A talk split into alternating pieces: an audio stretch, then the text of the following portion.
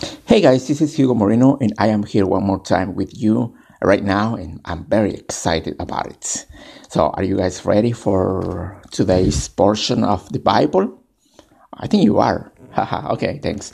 Um, I'd like to share some portion of um, Isaiah chapter 45 and verse 3. The Bible says, And I will give you treasures hidden in the darkness sacred riches. I will do this so you may know that I am the Lord, the God of Israel, the one who calls you by name.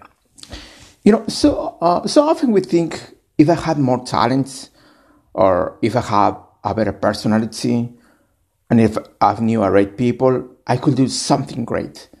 But as long as you feel as um, so you are lacking, you don't have enough, and you were shortchanged.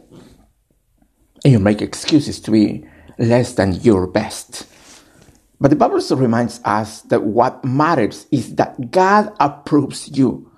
Let me tell you, uh, then let me tell this one you one more time to you. God approves you. He approves you. God called by God called you by name. People didn't call you. People don't determine your destiny. People can stop God's plan for your life. God equip you, God anointing you. And when you come to the end of your life, you don't have to answer to people. You answer to Almighty God. Don't let what some person says or does make you feel less than or um, unqualified. You know, you've been handpicked by the creator of the universe. You are lacking nothing for the season that you are in right now. Now keep thinking about all the things that you don't have and all the things that you wish were different because God loves you so much and He has put inside of yourself a great seed for greatest things in your life. So you gotta learn how to see yourself.